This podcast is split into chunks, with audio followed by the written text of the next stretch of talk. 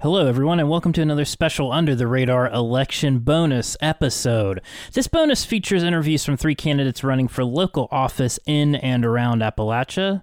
I also wanted to let you all know of a couple of quick announcements before we get rolling to them. First, we're going to be doing a live stream of the election on election night. That's next Tuesday. I haven't solidified which platform we'll be using to stream on, but it'll probably be a multi platform thing, so keep an eye out for that and uh, make a plan to join us as we break down the election live. It'll be fun. We did this before.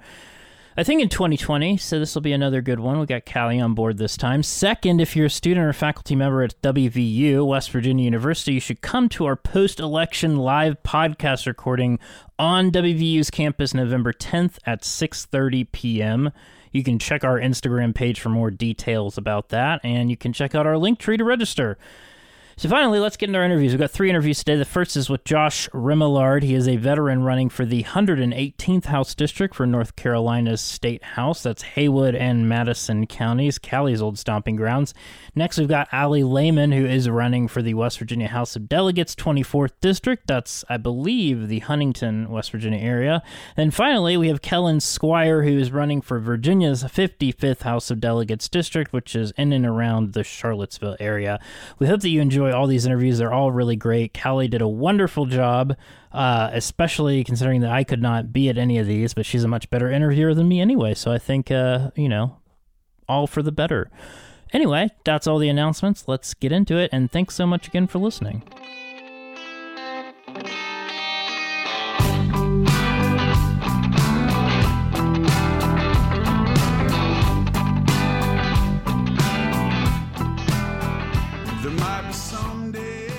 Right. Um, I am here now uh, with Josh Remillard, who is running in my home district. Actually, it's really fun. My dad was who found Josh um, and and connected us together. Um, my my parents are big Democrats as well, and so I'm I'm so excited that this is our first interview um, of our kind of little known but totally kick ass local candidates.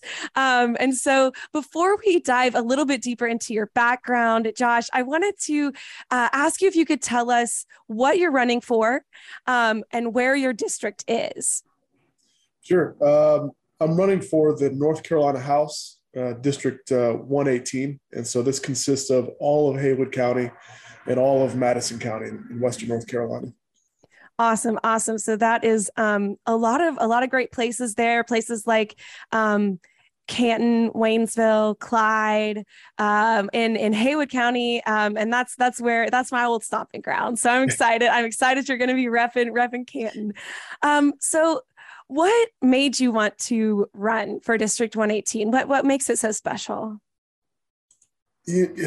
man, uh, there's I guess there's so many reasons, but I guess for me it all sort of goes back to having served in the military. Uh, you know, I uh, in 2006 I, I, joined the army and, and, I wanted to serve something bigger than myself. Um, I wasn't doing a whole lot with my life, and I just I felt like I was cheating the system. So I um, I signed up and I did eight years as an infantryman, two combat tours in Iraq.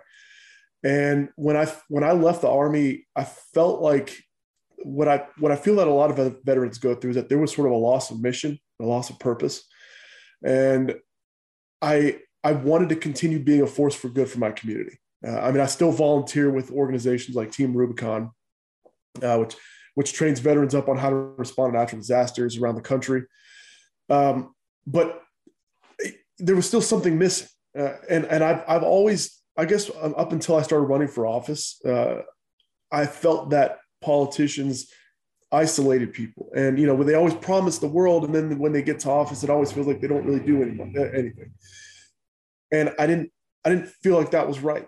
I felt that government can and should do good. It just depends on who's in office, who's representing you. Is that person more concerned with leveraging their own career, or are they concerned with actually strengthening their community? And that's the, that the latter is what I wanted to do. Uh, so that's that's really why I got in this race. Um, and then of, of course, ultimately, um, you know, I, have as I've been canvassing around the district, I've I've I've heard it from from a lot of different people or a lot of different sides of this. But for me, January 6th was sort of the straw that broke the camel's back. Um, you know, I, I, lost battle buddies overseas. and I lost a really close friend of mine uh, back home due to PTSD. And you know, that's that's a scar that I, I still carry with me. And, and to think that people like Madison Cawthorn, even though I'm running against him, would be willing to encourage people to show the worst of, of our society uh, and to just to allow that and encourage that. I just I drew the line and said, you know what? No, there was too many people that have sacrificed their lives for this country, and we we need we deserve someone who actually cares about defending our Constitution and our rights, and not someone that's in it just for themselves and and to hold on to to power. Yeah, that that to me I, I, feel like i'm seeing a, a groundswell of veterans who are stepping up. It, it, feels like being a veteran having served in our military is one of one of the the best things to prepare you for a moment like this. Um, to be able to stand up and say like no I, i've read the constitution. I know what it means. Um, I, I swore to i swore to that constitution not to a president not to a party not to you know a place that that you know was was the capital or whatever. But i swore to the constitution and i think that that is so powerful hearing that from from so many veterans. I, I think you know we're seeing it all over the country. So I, I do want to move to getting to know you a little bit better. I mean I feel like I, I already do have a, a sense of of why you're doing this but um you have really a compelling story, even beyond your military service. So, um, I, I, even though I want to hear about your military service, I definitely do. Um, can you just let your listeners know a little bit about your background? You know, you're a dad. You're you're all of these things that that folks can relate to. Yeah, I uh, well, I mean, just from the very beginning, um, you know, I, I was adopted uh, around the age of four. Um, you know, I, I I was born in Goldsboro and then I bounced around from foster home to foster home for for a while until uh, my grandparents were able to adopt me. Um, my grandfather was working for the State Department, and uh, you know, so when they when they brought me in, I mean, they they could have they could have just gone on and lived out their golden years traveling around the world. You know, I mean, who wouldn't? Um, but you know, they they saw they saw a kid in need, and they took a lot of huge sacrifices on to help give me a, a good life, and that's that I feel like that's a debt that I could never repay. Um, but I, I, always strive to try to try to repay that somehow. Um, and I and I assume that's that's what service to my community is for for me. Um, but yeah, so I, I mean, aside from that, I um, I mean, I, heck, I, I, lived all over the place. I lived in Israel, Saudi Arabia, Hungary, Egypt, uh, a lot of places. Um, when my grandfather decided to retire, he retired in Wilmington, um, and that's that's where I went to high school. That's that's where I joined the army. Um, and you know, after I left the army, again, you know, as I said before, I I, I wanted to do more. I wanted to be a, a force for good for my community, and so I, I decided to use the post 9/11 GI Bill, and I got my bachelor's degree in political science and philosophy, um, because I wanted to have that that deeper understanding about how our politics is done. And I also, and, and the reason I chose philosophy, I guess for a lot of the same reasons, but also, you know, when I was younger, my grandmother used to always tell me, Josh, you need to find a career that you can just argue all the time because that's all you do. And uh, at the time, I was like, no, Nana, no. And so, you know, we argued about that for a while. Um, but I guess later on, as I as I got older, I, I was like, you know, that that conversation came back to me, and I I started looking into occupations that weren't lawyers, mm-hmm. that I could do that. Uh, and I found philosophy. And when I started reading some of the Socratic dialogues and, and, other philosophers and so on, like I just fell in love with it. And I, I loved it when I was in college, be, learning about philosophy because it expanded my understanding about how we should associate with one another, what's how we could associate with one another. And it sort of, I, I think, developed a broader sense of empathy uh, for, for people just with varying views, you know? Yeah. Yeah, that is so important. I think our politics is missing that so much um, in our dialogue. And it's funny, I, so many people have said the same thing to me like, you need to be doing something where you get to argue because you have so many opinions. And that was, that was like the thing. I was the girl with opinions. So I totally understand. um, and, and it's amazing that you also have this global tie like you your your view is so broad. Like you you like you said you've lived in other places you've experienced the world and to have a leader like that who wants to serve at a state level like this i think is such a powerful statement to what local government can be and should be. Um, and so i i i really i'm that's something that's quite exciting to me about your candidacy. So let's go into a little bit about about what you're what you stand for what what is out there about you. Um, and and what i really found were these kind of five main planks that i would love to talk to you about. Um, number one is veterans. Um, number two is democracy which i love. Um, number three is healthcare. Uh, number four education. And five sustainability and clean energy. Um, start anywhere you want to. Um, I will keep track and we can make sure we hit everything. That way you don't have to keep track of it. Um, and so start on any one of those. Why, why are those so central to your campaign? Um, you know, I would say the overarching reason is because, you know, I, I decided to do something different with my campaign that, that I, I, don't, I don't see a lot of other candidates doing. Uh, and that's getting on the ground and and talking with constituents trying to build a platform that's that's reflective of my community. Uh, so when i get down i knock on doors uh, and i talk to people they tell me I, I ask them like what are the things that you value about our community and what would you like to see a representative actually do for you in raleigh? And i've that's essentially where this platform was was has been constructed from. Um, but the first the first thing um, on the platform veterans. Um, as I said, I lost a, a, battle buddy of mine due to PTSD several years ago. Um, you know, I, I, sat, I sat, his, I sat on his, uh, next to his bedside um, after he was declared, you know, brain dead because he ended up taking his own life. Mm-hmm. Um, and it was it was tough because when I when I when I met him in Germany when I was stationed in Germany, you know, he and I, you know, we we bonded very well. And then of course, you know, we were separated once our our unit split up. They sent us back to different uh, units he went off to Afghanistan. Um, and when he came back, he just wasn't the same. Um, you know, I mean, I, I'd never seen him cry and or, or, or, or really express any kind of personal emotion like that. Um, but we were, I was taking him to Taco Bell one day and he just, he just, uh, melted, uh, in, in, in the parking lot oh. on me and, and was talking to me about all the regrets that how they were ambushed. He lost soldiers and he just had this, he had all these regrets, all this, all these nightmares of that and then he ended up taking his life. And you know i, I sat with his body for three days. I, I couldn't leave him. Um, and that that was such a strong memory of mine that came flooding back when i when i, when I started running for this office. Yeah. Because you know our service members they go off and they serve our country and then they they they they have this burden of of their experiences overseas and then they come back. And then there's a transition. Like i said for me it was difficult in transition there's a transition that's hard to make because you you've had this expectation, this weight, this responsibility placed on your, so, your shoulders, and then there's there's not really that transition back into civilian life, and that makes it very hard for for service members. And I you know I I never I never want to have to do that again for another service member. Have to sit by the bedside, you know, as as their body's being rolled out out of the hospital room. Um, I feel that even though the VA is a federal program, there are there there should be things that the state can do for our veterans, especially in a state that considers itself a military friendly state. Yeah. You know, we could be doing more programs. We could be doing more initiatives that that that help veterans transition, and and and also help uh, you know the community understand these new hard and soft skills that veterans have have acquired throughout their military service. And and so I just I, I want to uh, ultimately I want to be an advocate for veterans. Mm-hmm. I, th- I think that that's important. That's hugely important.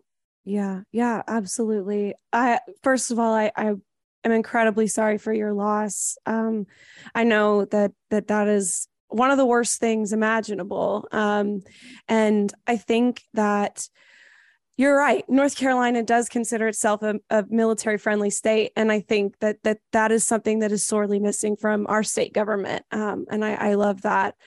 Let's move to to democracy. What what is what does that that plank in your platform mean? You know, I for me, I think it.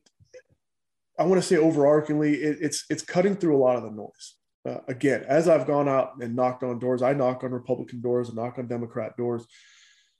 You know, and, and a lot of the responses I get when I knock on a Republican door, you know, they'll be like, "Well, which party run for?" I say Democrat and sometimes they'll they'll immediately start turning away or they'll just tell me flat out i hate your party or get rid of joe biden. Um, and it's usually at this moment i'm like all right well i've already lost you so i might as well try to you know try to push the conversation further and see what what comes out of this. And you know, there's there's a lot of disinformation out there, and I I I believe, and so I I try to I try to you know cut through the noise of the disinformation, and and I I feel like that is what led to the January 6th insurrection. Yeah, this disinformation, um, you know, this the permitting permitting the wrong ideas about our country, about the other party, about the election systems, and stuff like that. That's allowed that that has persisted and that allowed that anger from those people to to swell, and then then then the then the riots happen, then the insurrection happened. And I I think that ultimately what's important is we don't need representatives that continue to divide our community. What we need is people who are willing to create that bond, re-strengthen that bond between constituent and representative, between our neighbors, between our friends, between people in our community. Uh, just fundamentally being that person who's trying to, you know, be, you know, be the the calm voice in the room, if you will. Um, I think that that is that's that not necessarily a policy stance, but but how you lead, how you lead in a community. Yeah, yeah, absolutely. Do you see um this is a kind of diving into this question. I, I think that is there a problem with local means of communication or like what what is a what is the solution here? Is it town halls? Is it organizing people to to go out and knock on doors even when you're elected even when even when it's not about reelection? You know what do you see as a solution to this problem of disinformation? Yeah um i you know, being being a being an, a, an NCO or a sergeant in the army, you know, the, the, the mentality is always just work, just just con, you know what find a find a problem and then find the solution to it. Uh, I think that several approaches to this issue uh, could could be had. I think that what's important is having constituent services. It, uh, I haven't heard of any constituent services in my district.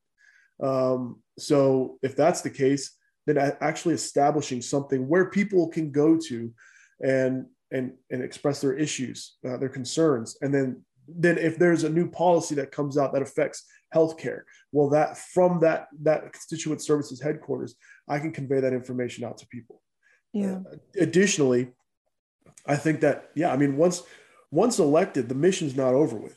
It's important to continue getting out there and knocking on doors you know, I, I know that I know that Governor Cooper has already agreed on a, on a bill that would help expand uh, broadband into rural communities, but you know, let, you know, be, getting out there con- constantly, knocking on doors, talking to people, letting them know what's happening, uh, and then just uh, you know, one thing that I experienced again, another thing I experienced again on, on, on in knocking on doors, so many people back to back to back tell me that they haven't had a, a representative or a candidate come to their house in over uh, several decades. Yeah. And they're shocked that I'm, I'm knocking on their door. And I don't feel like that should be the case.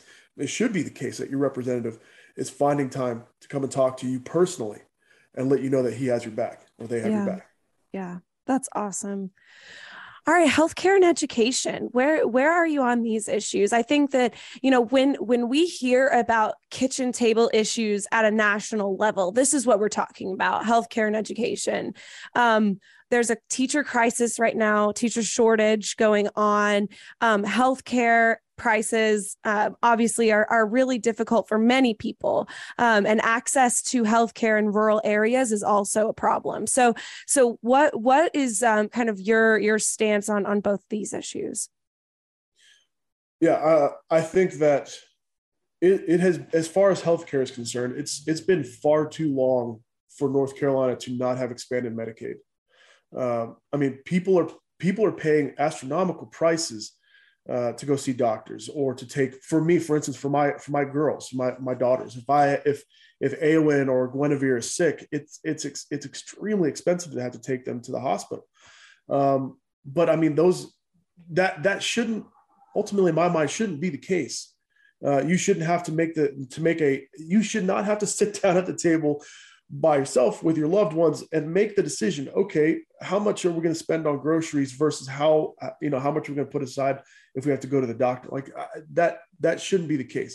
When there's a program out there that makes it affordable for people uh, furthermore I, I think You know, I mean, you have your hospitals closing down in in Western North Carolina, and if you know, I had a friend who a couple of years, several years ago, when she was pregnant, she lives way out in in uh, Transylvania County, uh, up by Lake Toxaway, and you know, it took her when when her water broke, it took her two hours to go into Asheville to have that kid because there's nowhere else in between Lake Toxaway and Asheville that she could do that, and that's just yeah. unbelievable.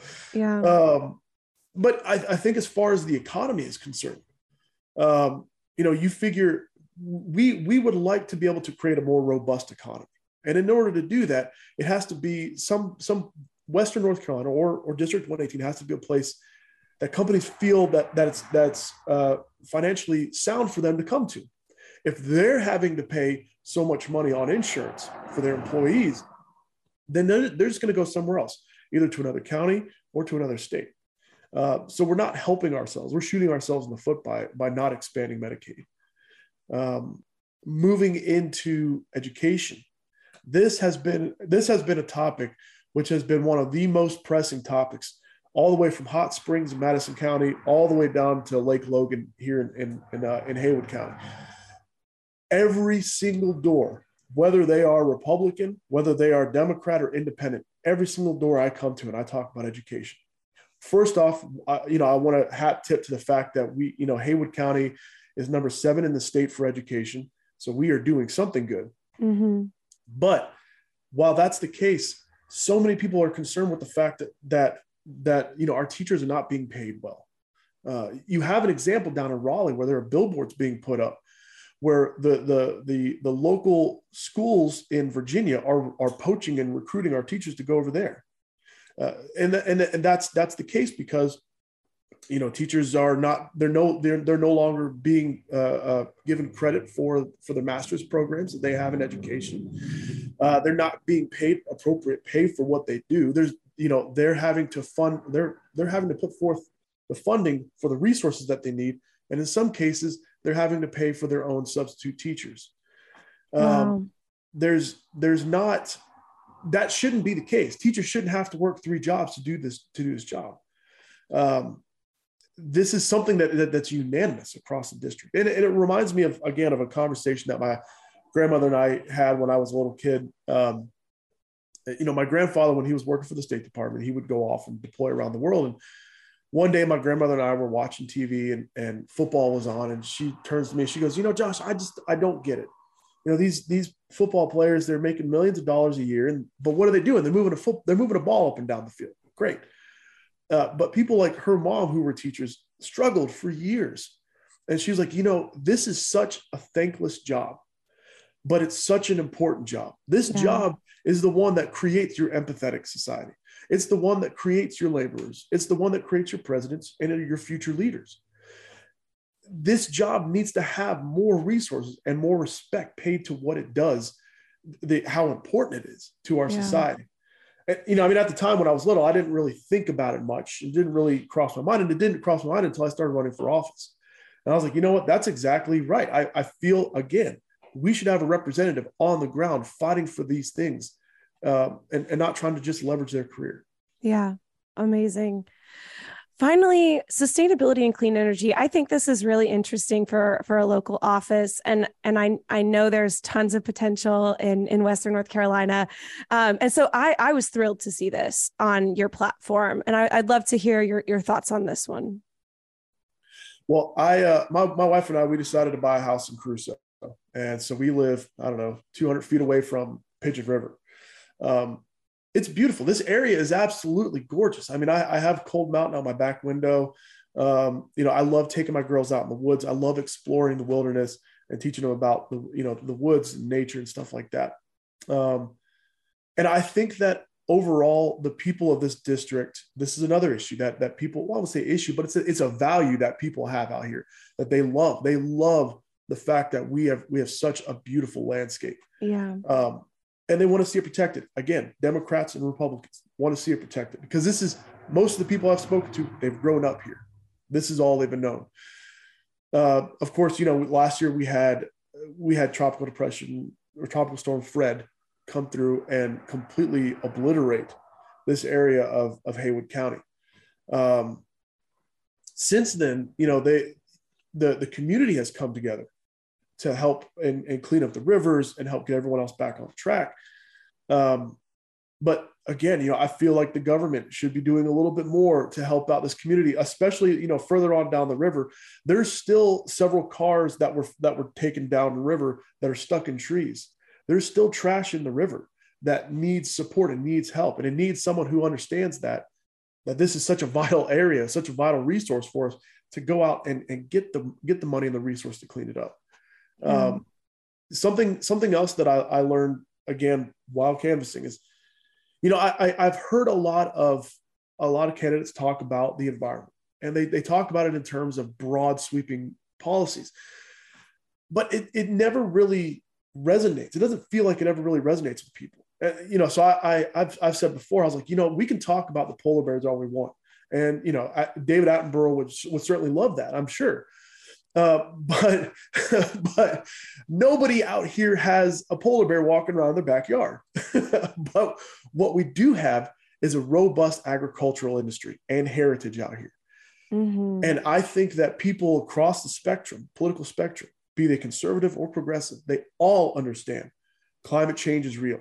And they all understand that because they because they empirically see it. They experience yeah. on a day-to-day basis. Their crops are more expensive. To protect their crops are more expensive. They're going through more extensive droughts or they're going through more extensive periods of flooding. They know these things. They just need someone that has their back to help mitigate these things for us. Yeah. Um, Governor Cooper, I don't remember what the bill was, but it was Executive Order number 80 a couple years ago. And when Donald Trump said that we weren't going to fall in line with the, the Paris agreements, Governor Cooper said, no, North Carolina will and he had he had an aggressive plan to to help reduce our carbon footprint, uh, to to to register more hybrid and electronic vehicles in in, in North Carolina and uh, create more sustainable energy sources and thus create more sustainable energy jobs, green jobs in North Carolina. And I I felt that that was I, I, I applauded his his approach standing against Donald Trump and doing that. And I think that just the benefits of it far exceed. I, I think it's it's something that we need a representative to get behind and support. Yeah, absolutely, absolutely.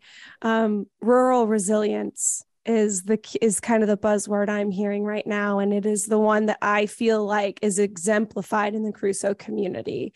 Um, the resilience that I've seen there in the people uh, is is unmatched, um, and and I just I number one, I just like I, I love that that's on there, but also that that you are in Cruso and you are you're standing with the people there. That is so important. So let's talk about Mark Pless. Uh, he is your he's your uh, opponent. He's the incumbent in the race. Um, not my fave. Uh, this guy is is one of the most radical in the North Carolina legislature, House and Senate side. Like he is out there. What has it been like to run against him? You know, it's it's it's been interesting. Um, however, uh, I would say that it's it's almost like I'm running just against myself. Uh, when when he when when there are events that he that he attends, he's in and he's out and he's he's done. And you know, I mean, recently we are at the we were both at the Chamber of Commerce meeting in, in Lake Junaluska, speaking with a lot of local businesses we were both afforded our opportunity to give uh, essentially four minutes to speak, introduce ourselves. What is the biggest issue that, that you're you're seeing that you think needs to be addressed? Now he's a representative in office. Uh, you would think that he would have come to this a little bit more prepared. He came in instead of talking about how fun it is that he's having in um, uh, time he's having in Raleigh with his his I guess he called himself the part of the three amigos and was talking about being part of the dynamic duo, Batman and Robin, and so on and so forth. And then talking about things that relate to us that, that people are not concerned concerned about really with at all. Talking about improving, um, you know, the, the, wait times at DMV. Sure, there that, that that is a that is a headache. I understand that, but to me, that's like that's sort of what you do. That's sort of something you say when you don't have anything really planned. Yeah. Um, you know, he's talking about increasing uh, or, or, making sure that we can uh, create or give more funding for food boxes to help out the homeless. When in fact, his aim is to wrangle up all the homeless and ship them off to Buncombe County. Yeah. Uh, instead of addressing the actual issues that are associated with homelessness. Right. Um, again, I, I spoke about education because this was a this was a big issue. yeah. uh, that I've, I've heard throughout the district. But then after the event was over, after we were all done speaking, he packed up and shipped on out as quickly as you could. And uh, and I was like, that doesn't really. You should be here talking to the people. You should be shaking hands with people and Yeah. letting them letting them see you. Uh, so yeah, like I said, I mean, it's it's been largely like I've run, been running against myself. I, I think that you know he assumes that he's got this in the bag because this is a Republican district, um, and that's fine. You know, I'm, it's not my job to coach Mark Pless on how to be a candidate. you know, uh, what I'm going to do is I'm going to get out and talk to people, whether they agree with me or not, and we're gonna we're we're just, we're just going to keep working it. I love that. I love that so much. Um, that's great. And honestly, screw him for that. That's like that he is so absent and so uh, he's like, I just have a lot of opinions on him. So finally, why should voters vote for you? Final pitch. Okay. Okay. Well, look, uh, you know, I think at the end of the day, uh, if people out here in this district are going to vote for, uh, they're going to elect a Democrat. It's it's got to be someone like them who who's going to fight for them, who's not going to put special interests ahead of them. Um, and you know, the, the the reason that I'm running against Mark Pless is the reason I think I can beat him, which is, uh, you know, I'm not running because I want to be in the in, in the legislature. It's because I served my country already once. Um, you know, Mark Pless has he has betrayed the trust of our community, and uh, I think that this is a patriotic district, and I think that people are going to resonate with someone who's put their life on the line for this country to keep it safe and continues to serve this community. Uh, so that that I think ultimately that's that's my pitch. You know, I I I need help in order to do that, though. Of course, you know we need volunteers. Um, I'm only one person, and I'm working on knocking all the doors that I can in Haywood and Madison counties. Uh, and of course, we you know we need we we need we need money. That's that's the uh, that's the truth about political campaigns. Because in order for me to reach all the other people that I can't knock on the doors, I got to send a mailer program out to them, and that requires money to do so. Uh, so those those those are my big requests, my big asks. Uh, get out, help out the campaign any way you can.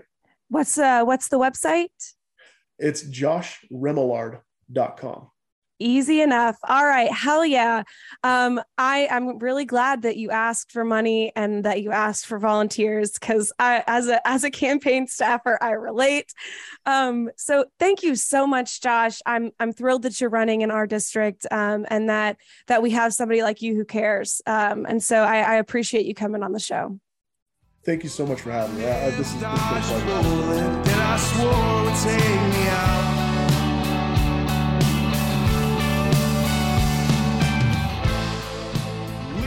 Allie Lehman, thank you so much for joining us. Um, we're on this effort to get more smaller, under the radar campaigns, some attention across the region. Um, and before we dive into your background, um, tell us a little bit about your district. What what are you running for, um, and and what part of the world your district is? So I am in the new District 24. Um, I'm born and raised here in Huntington, West Virginia. Um, District 24 runs um, Cabell County um, from about the Highland area up to Blue Sulphur Road. Um, and I'm super fortunate to have gone to school here, grown up here. Um, my mom is a retired educator, so she taught at Huntington East right here. Um, she's a retired Spanish teacher. So, um, yeah, education is uh, one of my passions. Um, my mom's retirement. Uh, she's really been a huge in- inspiration for me to run. Um, and just, you know, making sure that every voice has a seat at the table and that knowing for people to know that they're all welcome to sit with us. Um, I'm running for the House of Delegates. Um, and I'm just super excited. I've been um, a community leader, um, invested in the community for years, and uh, this is just a next step in public service. And no matter the outcome, I'm I'm still going to continue to do what I've been doing. Awesome. So, what is it that makes your district so special? Or, or al- alternatively, you know, what um, about your district made you want to run for this particular office? Um, I feel like certain parts of our district have been um, kind of not taken care of, uh, not seen. Um, you know, Dot and Altizer gets often left out. Um, and you know, I really want to highlight those those aspects of the community. Um, you know, like I said, I've grown up here and have had a lot of friends that that live right over here in Dot and Altizer, and um, you know, if the flood wall shut, they don't have a market, they don't have a grocery store. Um, and they need access to, to things just like everybody else does in the entire district. Um, so, you know, like I said earlier, being being for the underdog, we have to highlight um, a bit of the underdog areas and get them brought to the top. Yeah, I, I, think that makes sense, and and you know that area is one that um, has a lot of potential. It really does, and I think like especially Huntington, you've seen a city kind of make a comeback where others are are not doing as well in West Virginia. So that's good to see. I, I want to know a little bit more about your priorities if, if elected. What would be some of the first things that you would work on in the in the House of Delegates? I mean, one, we've got to get elected first. Um, I mean, I, I, I have a list of priorities. Two, we also have to know that like um, I'll probably be a part of a minority party. Um, so I've thought a lot about different things that would be, con- you know, bipartisan. Um, I worked for Branches Domestic Violence Shelter for the last two years, so domestic violence, um, more domestic violence awareness. Um, I'm the director of development and community engagement for Harmony House, so definitely helping unsheltered individuals um, be treated like humans. Um, you know, better access to identification, driver's license. Uh, we need more fair housing. Um, being a part of the LGBTQ community, the Fairness Act, um, education. Our teachers need to be paid like the professionals that they are. Um, I lost a lot of time with my mom. Um, growing up, I was raised by a single mom, and she got her master's plus 45 and she took those classes during the evening and so i'd go to school and go to a babysitter. Um, so if she would have been paid appropriately i'd ha- i would have had more time with her. Um, i mean i could go on and on. There's oh, there's a lot of things that um, we just need to find those priorities that unite us that we can move the state forward together yeah, absolutely. I want to kind of move now, um, just based on some of the things that you said. I want to move to who you are, um, and and a little bit about your story. So, can you just let our listeners know a little bit about your background and and what brought you to to where you are today? Um. So I'm born and raised here in Huntington, West Virginia. Like I said, um, I'm a daughter of an educator. Um, I was in the marching band in high school. Um, I played trumpet, French horn, and march mellophone. Um, super proud of that. It, I think that was the start of my, some leadership abilities. um, you know, um, I've been in the service industry for the last decade. I've been a server, bartender, uh, restaurant, you know, front of the house manager. Um, I love people. I really do. I have a passion for this area. Um, being a part of the LGBTQ community, I know what it feels like to be othered. Um, and I think that we need to get back to listening to every voice in um, in our districts in our state, um, and not just certain voices. Um, so you know, having a passion for the community and feeling um, ha- knowing what it's felt like to be you know kind of pushed to the side um, and be the underdog. that's kind of been an inspiration. I do a lot of other things throughout the community. Um, I'm a commissioner on the Huntington Human Relations Commission. I'm a founding member and president of Huntington Pride. Um, I sit on Mayor Williams' LGBTQ uh, advisory committee and the diversity and inclusion committee. Um, so yeah, I, I love our community. Um, like I said, I've been an active member for a long time and um, I'm kind of like, I'm a doer.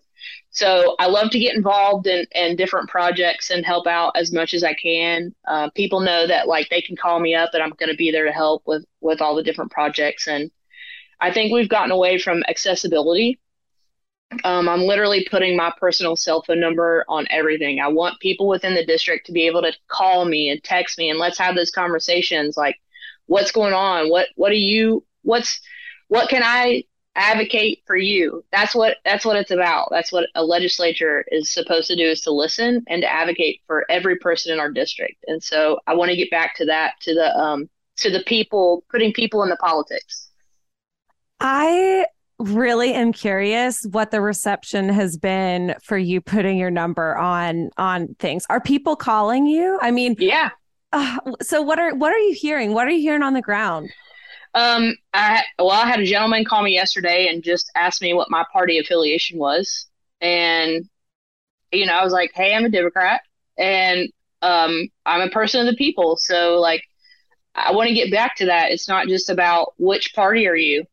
Um, it's about people, and that's what you know we need to focus on. Um, I've talked to a lot of people about um, putting a farmers market over here in Guyandotte and Altizer, um, affordable insurance, um, more youth activities, um, nutrition in neighborhoods. Um, there's a, there's a lot of concern with nutrition and and kind of like walkable access, so like that infrastructure to have uh, the ability to get to different different areas for for grocery stores. Um, uh, state funding to repair existing houses, uh, which we have a lot of dilapidated space, and the city of Huntington does a great job. And you know, uh, so I want to be able to help advocate. Uh, but yeah, people have called me, they've texted me, they've asked me questions. Um, I want people to have that accessibility. I, if when I get elected, I want them to be able to to call me up and say, "Hey, I hear this is going on. Can you can we talk about it?" And just have that transparency.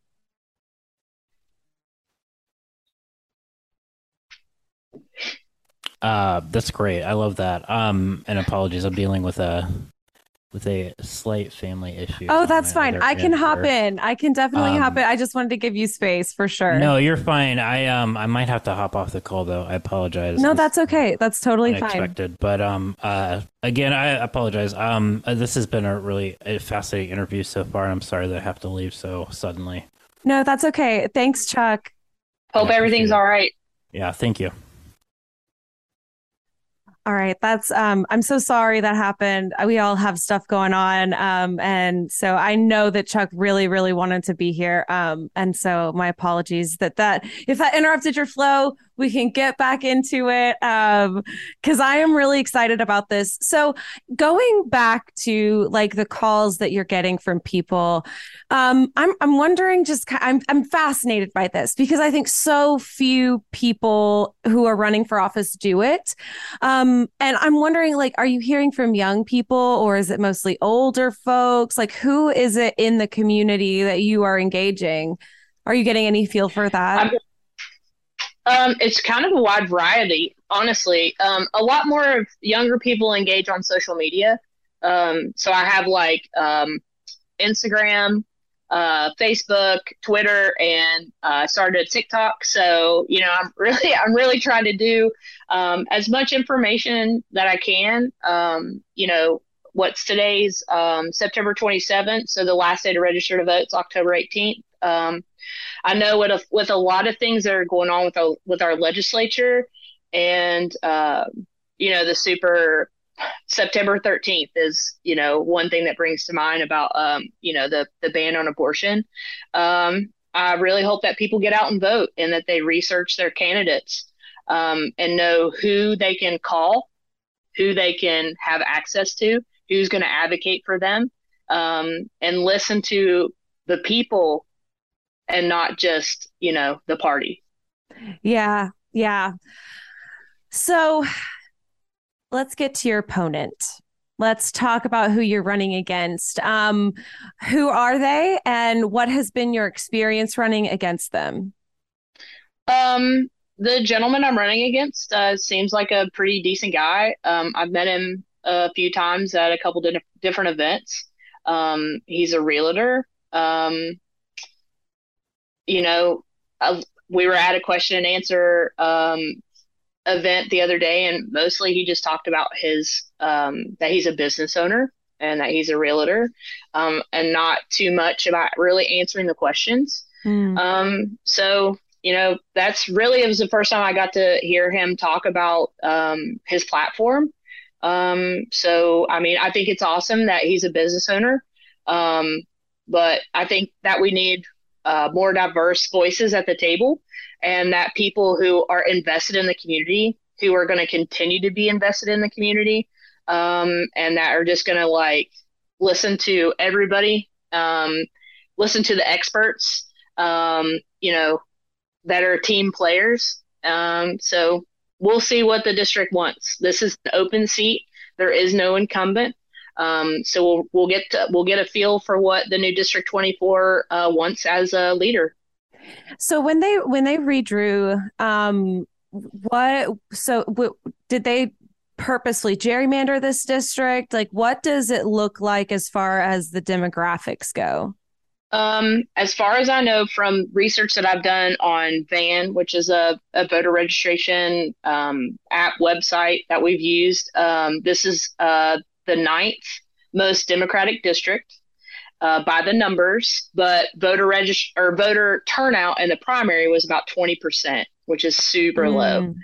Um, people, I think, are frustrated, and I think people, uh, the way our legislature has been, um, think that their voice will not be heard. But we have to have that change. We can't just stay consistent with that. Um, it's another reason why I'm running. I'm just so frustrated with everything that's been going on, and we need we need more people who are actually um, community servants that are going to serve our community and not just do what they're told. Yeah. Um, so we've just we really have to get people out to vote. Like it is super important, and we have to start change. And change isn't going to start until we start that forward motion. So I feel like a, a lot of candidates are here like pushing. And we're trying to push forward, but we need everybody to have our back to do that. Yes, absolutely. So, how can let's let's take this in two parts.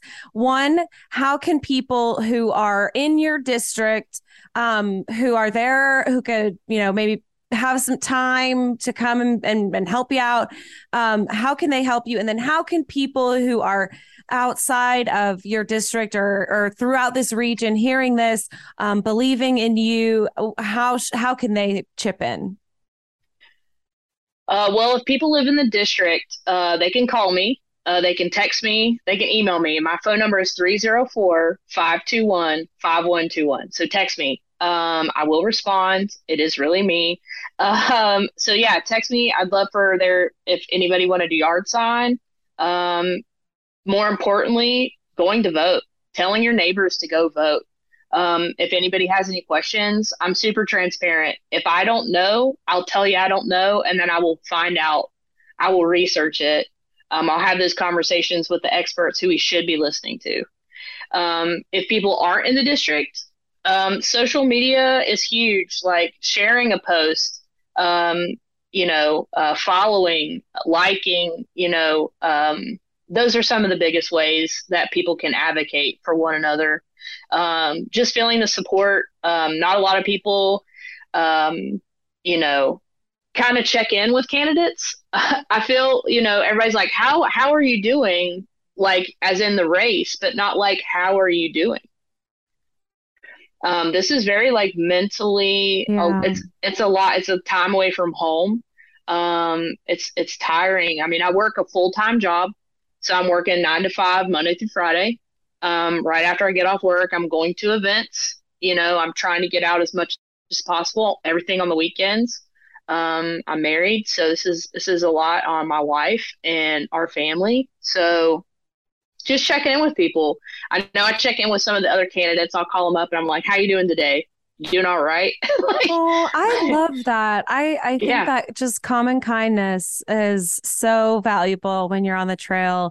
Um, it can be. I mean, uh, Believe me, I'm with you. I know it's sometimes 80 hours a week, sleeping on your desk, knocking until your knuckles hurt. You know, I, I, that grind is a real grind. So if you live in Allie's district, then you better turn out to vote. That is the West Virginia. Oh my God. What is it? The West Virginia 53rd? What? The your district. 24, District 24. 24. I'm so sorry. Let me rewind that because I've done like four of these today. oh, no, you're good. All right. So if you are in West Virginia's House of Delegates, District 24, then you need to turn out for Allie because Allie is not only talking the talk, walking the walk, putting her phone number out there. Text her. Take her up on that. That is such a cool thing. I i really don't know that many candidates who are that committed to transparency.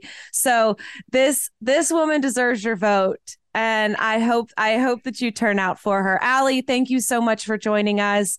Um, we're really honored, and we hope that we can uh, we can send a few people your way. What do you have a website? What is your website? Uh, yeah, it's Allie A L L Y for F O R W V dot com.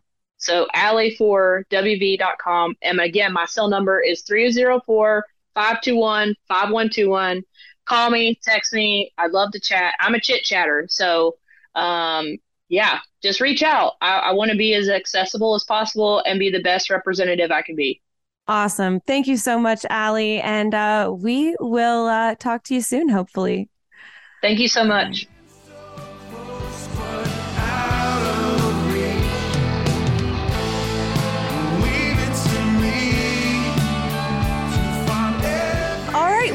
Kellen, welcome to the show. We are really excited that you're joining us um, as part of our drive to get more of our local Appalachian candidates uh, who are kind of flying under the radar. We're, we're trying to boost your profile a little bit. So I'm excited that you're here. Before we dive a little bit deeper into your background and who you are and why you're running, tell us what you're running for uh, and where your district is, if you could describe it for us a little bit. Sure. Well, I'm running for the uh, Virginia House of Delegates in the 55th District, which is uh, parts of Albemarle, Louisa Nelson, and Fluvanna County, which is nestled right up uh, against Shenandoah National Park, against the Blue Ridge Mountains, right here on the edge of Appalachia. Right, to, I mean, where the where Appalachia ends is right where my district begins, and so it it it flows into the like the Central Virginia Plains and the Piedmont uh, in Louisa County, all the way up to like Humpback Rocks and Nelson and Shenandoah National Park.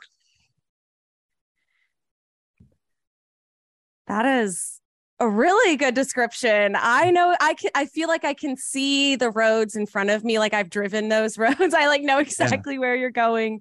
Um, Absolutely. Um, so what is it that makes this part of the world so special and why did you want to run for this particular office? Well, I mean, I, am obviously a little biased about what makes this part of the world special. Uh, before I got into, so I uh, graduated from the University of Virginia School of Nursing. And uh, before that, I lived down in Southwest Virginia, down southwest of Roanoke towards Bent Mountain.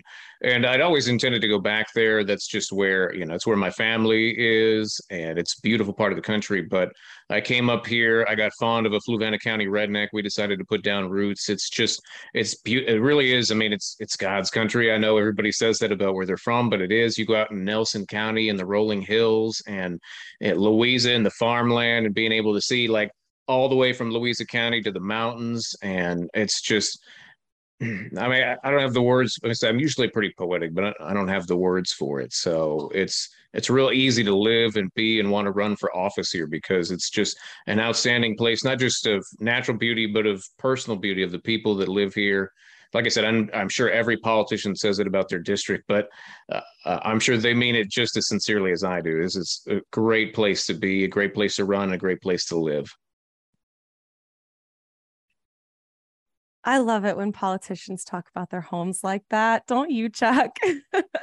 I do. I do because it reminds me of mine. It sounds uh, like a wonderful place. I haven't been out that way in a while, so um, I like that description though. Uh, why don't we get into a little bit about like you know why you're you're running like what what motivates you why why you why now i realize like i know virginia's elections i believe i'm correct aren't until 2020 I almost said 2021. Wow, 2023. 2023. Um, but yeah. yeah. but so like, why you? Why now? What what what is it about you that you think is going to make a good representative, and, and why is now the right time for you? Well, you know, so I ran in not quite this district. I ran in 2017 in a district that was uh, well. The I'm running against the same incumbent, and he actually worked with Operation REDMAP, and so he drew a district that I mean, like he literally drew a district for himself that was Jeez. relentlessly red. It was R plus twenty five. I mean, I, I, I still loved it. Um, you know, it doesn't bother me. I mean, I grew up. You know, I, I was born in uh, sort of an uh, Dummel, Iowa farm boy, and moved out here to Appalachia and fell in love with the people, and I've I've never had a problem. Uh, I feel way more comfortable out here in the hollers and hills than I do, you know, trying to go to some of the soirees in Richmond and things like that.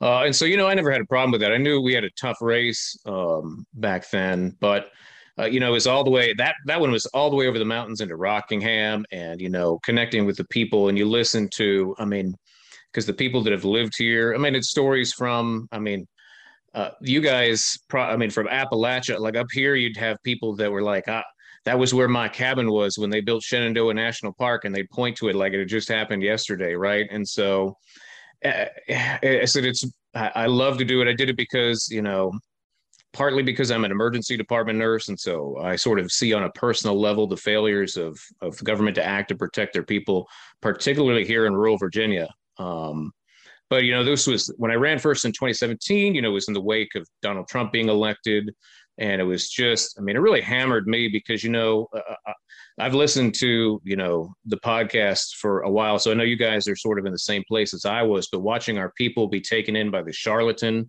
uh, by this i'll try i guess uh, i'll try to be careful about uh, using polite language here about this guy who never worked a hard day in his life you know and watching our people be taken in by and like just you know some of the you know, we you had a thing a couple three weeks ago what on on masculinity in App, Appalachia right? Watching these people get down on their knees for Donald Trump and it really just bothered me in a in a way I couldn't describe. And as, you know I never really considered running for office before that. I, I ran for school board uh, when I was 17 actually i couldn't even vote for myself because i wasn't 17 by i wasn't 18 by election day but uh, i would have been by the time because the school district i was in high school in at the time had no school lunch for anybody none if you were a poor kid you could go to the office and get wow. like a brown paper bag but they didn't offer hot lunch they didn't do anything and i was i watched one of my friends go hungry rather than have to go have the ultimate shame of having the poor kid lunch right but that yeah. was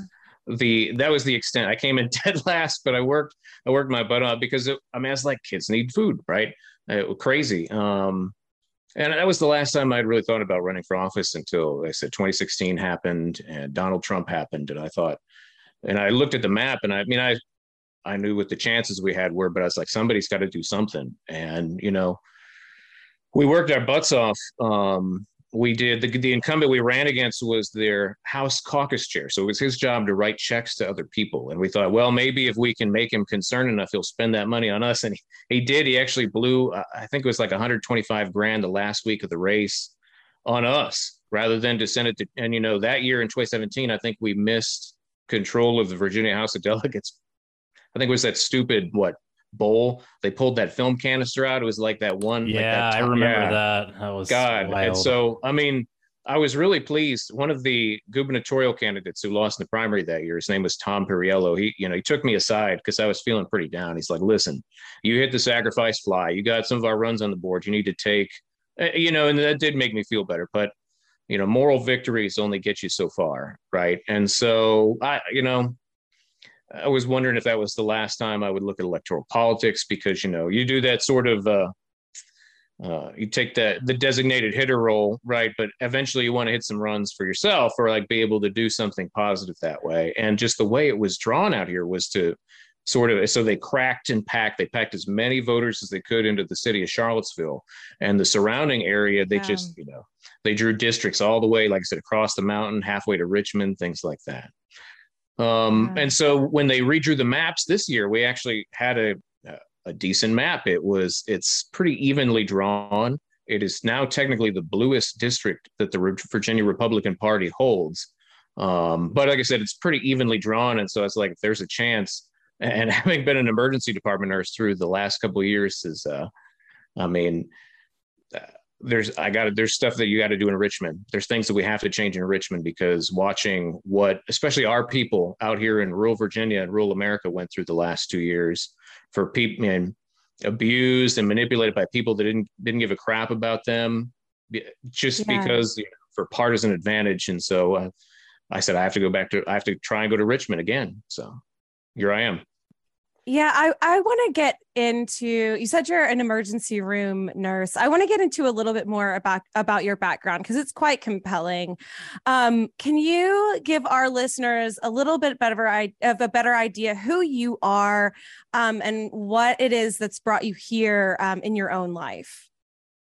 Uh, I mean, sure. I mean, uh, so I'm an emergency department nurse. I've been an emergency department nurse since 2011. Before that, I worked in pediatric acute care at the University of Virginia, and I've also moonlighted. So um, earlier, like in the early teens, uh, my wife was going for her. She's also an emergency department nurse, by the way. She was a Louisa County firefighter, and then decided to become an emergency department nurse. So she's she's way tougher than I am, but. Um, um, she decided to go get her master's degree. So I went down to part time in the emergency department for a while and worked as an elementary and middle school nurse uh, for the Albemarle County Public School District. But I said, primarily, I've been an emergency department nurse in that time. And I mean, uh, you know, I, I, outdoorsman. We love to go camping. Uh, uh, you know, uh, I love dad jokes. So who doesn't, right? And that sort of thing. I mean, so, but the being an emergency department nurse, like I said, it's given me sort of a unique position again, and seeing every policy failure, every like failure of our government to act to protect their people. And I mean, really on ev-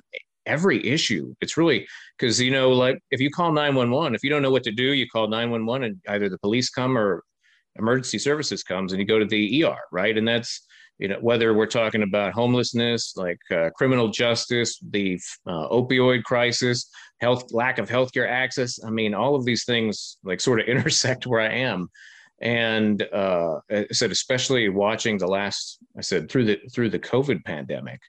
Um, and one of the things that really dri- drives me, and there's a bunch of things that I feel passionately about, but it was watching the price. You know, for however many years that we close like critical access hospitals in rural Virginia, or uh, you know, primary care providers shut down, things like that, and we really, you know, ostensibly for cost savings and things like that. Well, we we paid for that during the pandemic, and then more so.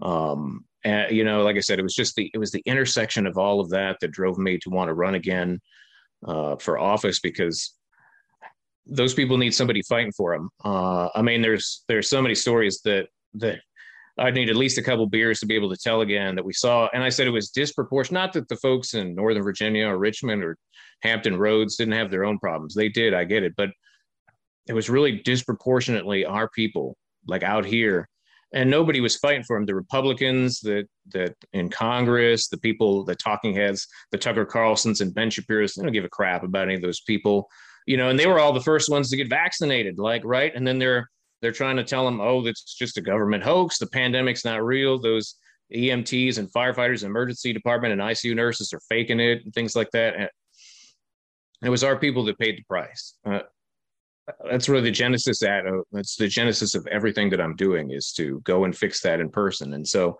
if those people have to spout that bullshit at least they can do it to my face this time right yes, absolutely. Well, um, I can jump in. So, sorry, I was having some issues on my end. Um, so I I looked at your website, and you have an incredibly extensive policy portfolio, probably more so than I think I've ever seen from any candidate, maybe ever. Um, what was the impetus behind that, and can you tell us about some of your priorities? well the impetus behind that was because just as you said i don't think that anybody else does that right you know i think that the conventional wisdom is try not to say too much you don't want to take too many positions people can nail you down on and I, i'm very much the opposite for for better or worse i'm i'm very much a pugilist like right um i have as i've become older and more mature more uh, choosy about the fights that I get into. Like I don't mind throwing bombs, but I'd like them to be laser guided at this point, right? And so I feel passionately about, I mean, the stuff that needs to be fixed. And I, I feel like, you know, even even though I would say that I do agree that um, not even the wonkiest Elizabeth Warren supporter was like, well, I was on the fence until I read her 50 page policy paper, you know, because people vote here, right? And I get that, but I think people want to see especially because and some of it's fighting some of the stereotypes even back in 2017 i forget uh, there was a doesn't matter how, who I was talking to, but I, I forget what I said that made them.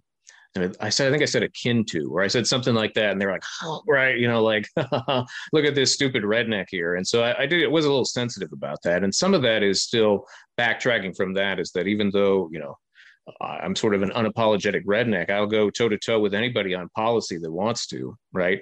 Um, and I think that you know, a lot of we've got a lot of comments about that. And and then the other thing, the the other reason that I do such an extensive policy work like that is because so many people find their uh, important issue in the stuff that I write about there. They're like, you took the time to go through and speak about the thing that I feel passionately about, and it really, you know, I've been just been, I guess I shouldn't have been, but I've been very impressed by how many people reach out about you talked about this and nobody else has talked about this like this before. Oh my God, you know, so uh, I, am just a different kind of candidate. And I, I know everybody likes to think that, but I figure if you're going to say that, you really got to put it into action rather than just words. Yeah, I really, I really like the the just the depth that you go into um, of issues as well, and I think you're right about this one issue type of thing. Like people have something that they care about. And I, I learned this lesson working on campaigns. And um, there was there was always this this one lady on, on on a campaign that I was on. She was like, "You've got to just add something about animals to your website. There are a lot of animal lovers around here. A lot of people really care about that." Yeah. And when I was first starting out, I was like, "Oh, but like, yeah, it doesn't get asked about in like the town halls or anything."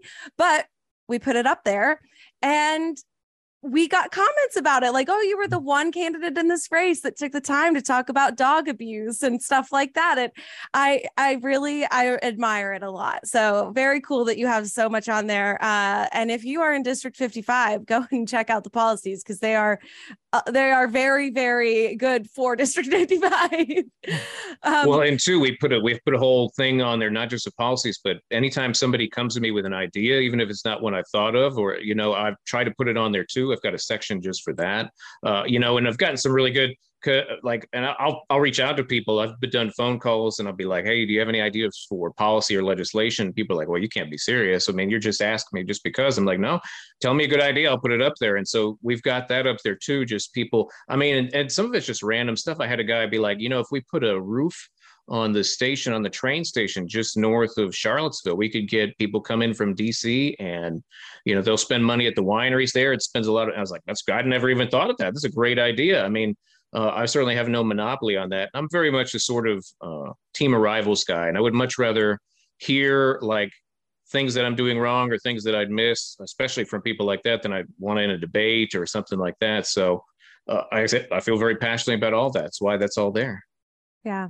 That is awesome. So, all right, let's um let's take this to the race. Um tell us about your opponent. Uh and what has it been right, like to run against them? So my opponent is Delegate Rob Bell. He is a career politician. I think he first announced his he announced his first run for the Virginia House of Delegates when Bill Clinton was still president. So he's been there a while, and he is um, he's the kind of guy. So what he does, for instance, he does a good job of separating the stuff he does in Richmond with the stuff he does here at home. And he actually ran farther ahead of Youngkin and of anybody at the top of the ticket than anyone else in the entire Commonwealth of Virginia. I think he did double what the next person did. He ran six points, if I remember correctly, over Governor Youngkin last fall.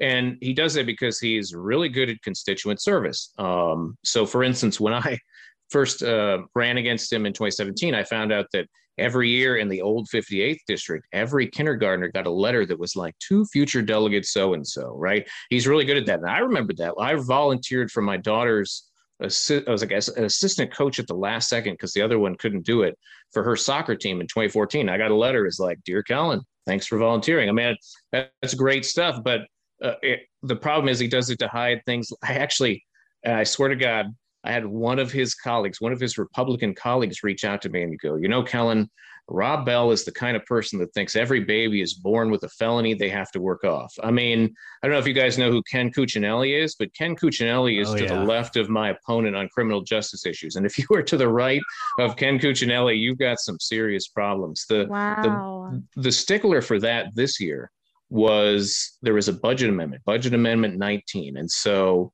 they had a bipartisan uh, bill, they had bipartisan work to make sure that people with earned sentence credits could go home. Uh, you know, they'd done their time, they'd pay their debt to society, and they could go home. Well, uh, Rob was not a fan of that. And he got the governor to sign a budget amendment that kept those people, they were told, no, their families were said, hey, you guys get to go home. We'll send you home as of July 1st. Everything's ready to go. And it was it was Rob's baby alone. He went to the governor and said, listen, if you want me to run in this now very aggressive district, my understanding is that he said, here's the price you got to pay. So, and I think it was hundreds, was literally hundreds of people whose families had been told, you're going to get to go home, you're going to get to be with your family for, and I mean, for what? Uh, I mean, like one man's ego. Uh, you know, it's it's just that sort of. I, I really don't have the words. I can't comprehend that. I literally cannot comprehend what makes somebody do that. I mean, but it's not just criminal justice issues. He's the guy. So when one of the new uh, very crazy delegates goes, I've got a really bad idea. He goes, Great, I'm going to copy edit and make sure it passes constitutional muster, right? So it doesn't get hauled up in the courts by a Democratic politician somewhere. Um, he did, you know, he was the author of the transvaginal ultrasound bill way back, it was about 10 years ago. That was in the news. There was a big to do with that. And he was actually the first established politician in Virginia, I think, to go all in for Donald Trump back in 2015. The, the Trump winery which is still in this district. And so, you know, uh, ever the conniving politician, I think he saw, well, what's the what's there for me to lose? And so he's just a, like I said, he he's not a really good guy. He's a bad guy all around on that. But like I said, he balances that. I mean, I guess you got to give him a golf clap for that with excellent constituent service, which I think honestly all of our politicians would should be doing. Every Democratic politician should be out there doing all the things that he does because that's that's what makes a difference in people's lives. It's those little, you know, you fix somebody's driveway easement problem, or you do, you know, that's what matters to them. That's where you're going to sink in. They care more about that stuff than they do. They don't have the time, and I don't blame them. I mean, like the the three of us and the people watching this are really usually not normal people because we are hyper aware of politics and what's going on and no you know normal people quote unquote normal people don't have the time or energy for that and i get it like i, I 100% I, I wish more of our colleagues understood that. I, um, you know, I, I, had, I'll tell you a quick story. Uh, a few years ago, I was in triage in the emergency department doing an intake for a patient. And, you know, it's just going, it was a busy night. We were, we were uh, really cooking. And I asked this person, I said, what are you allergic to?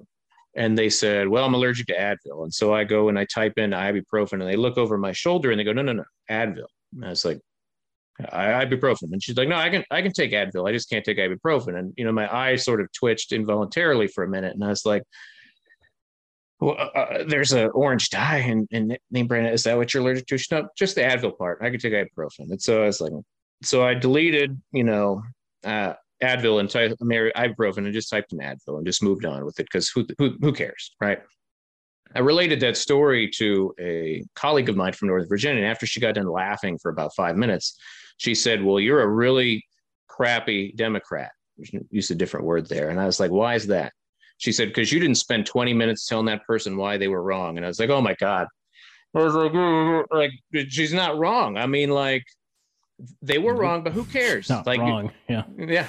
I mean, like, uh, who cares? Like, it doesn't matter to anybody. But, but she's right. We like that's what. Well, here, read this 20 page paper I have on all the reasons that you're wrong. I know Republicans don't do that, although they do that too far the opposite direction. They'd be like, you're damn right. You're uh, allergic to Advil, not ibuprofen. You know whose fault that is? It's these immigrants. I tell you what, right? And so uh, we, we have to be able to engage with people like we, and those on those kitchen table issues that matter most to them and go, you know, it, we have to be able to sort of use political jujitsu to be able to do that um, because that's what hooks people in. That's what hits people where, I mean, where are you going to catch them? And if so, if there's an uptick, whatever the climate is, they're like, it's an R plus five or a D plus five. It doesn't matter. You'll still get those people if you work. I mean, and it's really simple. It's not like it's hard or, or groundbreaking stuff to do. So, I mean, that, that's what makes my race a lot tougher because even though it is actually slightly, I think Terry McAuliffe got 54% in this district uh, and it largely rural, almost entirely rural district. Um, again, again, my opponent ran six points over uh, Governor Youngkin, and he's been here for 22 years, and he's got There's a coal billionaire in this district that loves him to death. And I don't know if you know this about Virginia, but there's effectively no campaign finance laws in Virginia. So he could call somebody and get a $1 million check. He get a 10, whatever, however many zeros you want to put into it this afternoon. Right. And so uh, when you got to go up against that, I mean, that's why I'm starting now in 2022, even though my election's in 2023, because it's going to be a lot of legwork. I, I mean, obviously I'm confident that we're going to win, but it's going to take all of that work from now till then to get it done. Yeah, yeah, absolutely. Um, so how do people help you out? Uh, I mean, we've been the grassroots stuff is what we thrive on, right? Um, I don't know when this is going to air, but I checked right before I came on, and I think that we are at like since we launched our campaign in May, we're at like 725 individual donations. Uh, we were second in the Commonwealth at the half, so at June 30th. And so uh, we've been doing a really good job with grassroots stuff, you know, reaching out to individual, individual people. Most of those are like small, like 25, 30, 40, 50 dollars at a time. Uh, and you know, having been, you know, having grown up working class and stuff, I still I thrive on you know those individual connections that way way more than you know any candidate. You got to do the call time and you've got to you know call people. And i don't know anybody that likes it right? And i've been lucky that we've had the grassroots support so that we don't have to do that all the time. And i can do stuff you know to connect with voters. Um, so for people to help us out it's just you know not only grassroots, like I said, donations, small dollar stuff like that, but just getting the word out about us. You know, uh, like you said, I mean, I know I've got an extensive policy stuff, but any anybody that has any better ideas or things that we can do, there's still plenty of stuff that um, I haven't addressed or could be addressed better that we can do. That anybody that's got any ideas as far as that goes, I'm all in for it. So, I mean, it's it's really got to be a groundswell, grassroots driven thing that'll get us through this. I don't. There's no shortcuts there's no get rich quick schemes in this. It's just a lot of hard work from then till now. Uh, I, that is such music to my ears as a campaign staffer. Like, you don't complain about the call time, you've got to do it and you've got to start now. So, Virginia 55th, if you want a candidate who's honest with you, who asks you for your ideas, has an extensive policy platform, is engaged a year out from your election and cares that much, then Kellen is your guy. Um, Kellen, thank you so much for joining us. This has been awesome. Um, and we can't wait to help you out some more next year. I really appreciate that. I said it's again, it's real surreal to be here. Like I said, I see you guys like on YouTube and I listen to you in the car on um, Audible and stuff all the time, but like to, to be here like this is like mm, so. well, that is so very much, flattering. Yeah. yeah, it's my pleasure. All right. Have a good one. Thank Thanks. you.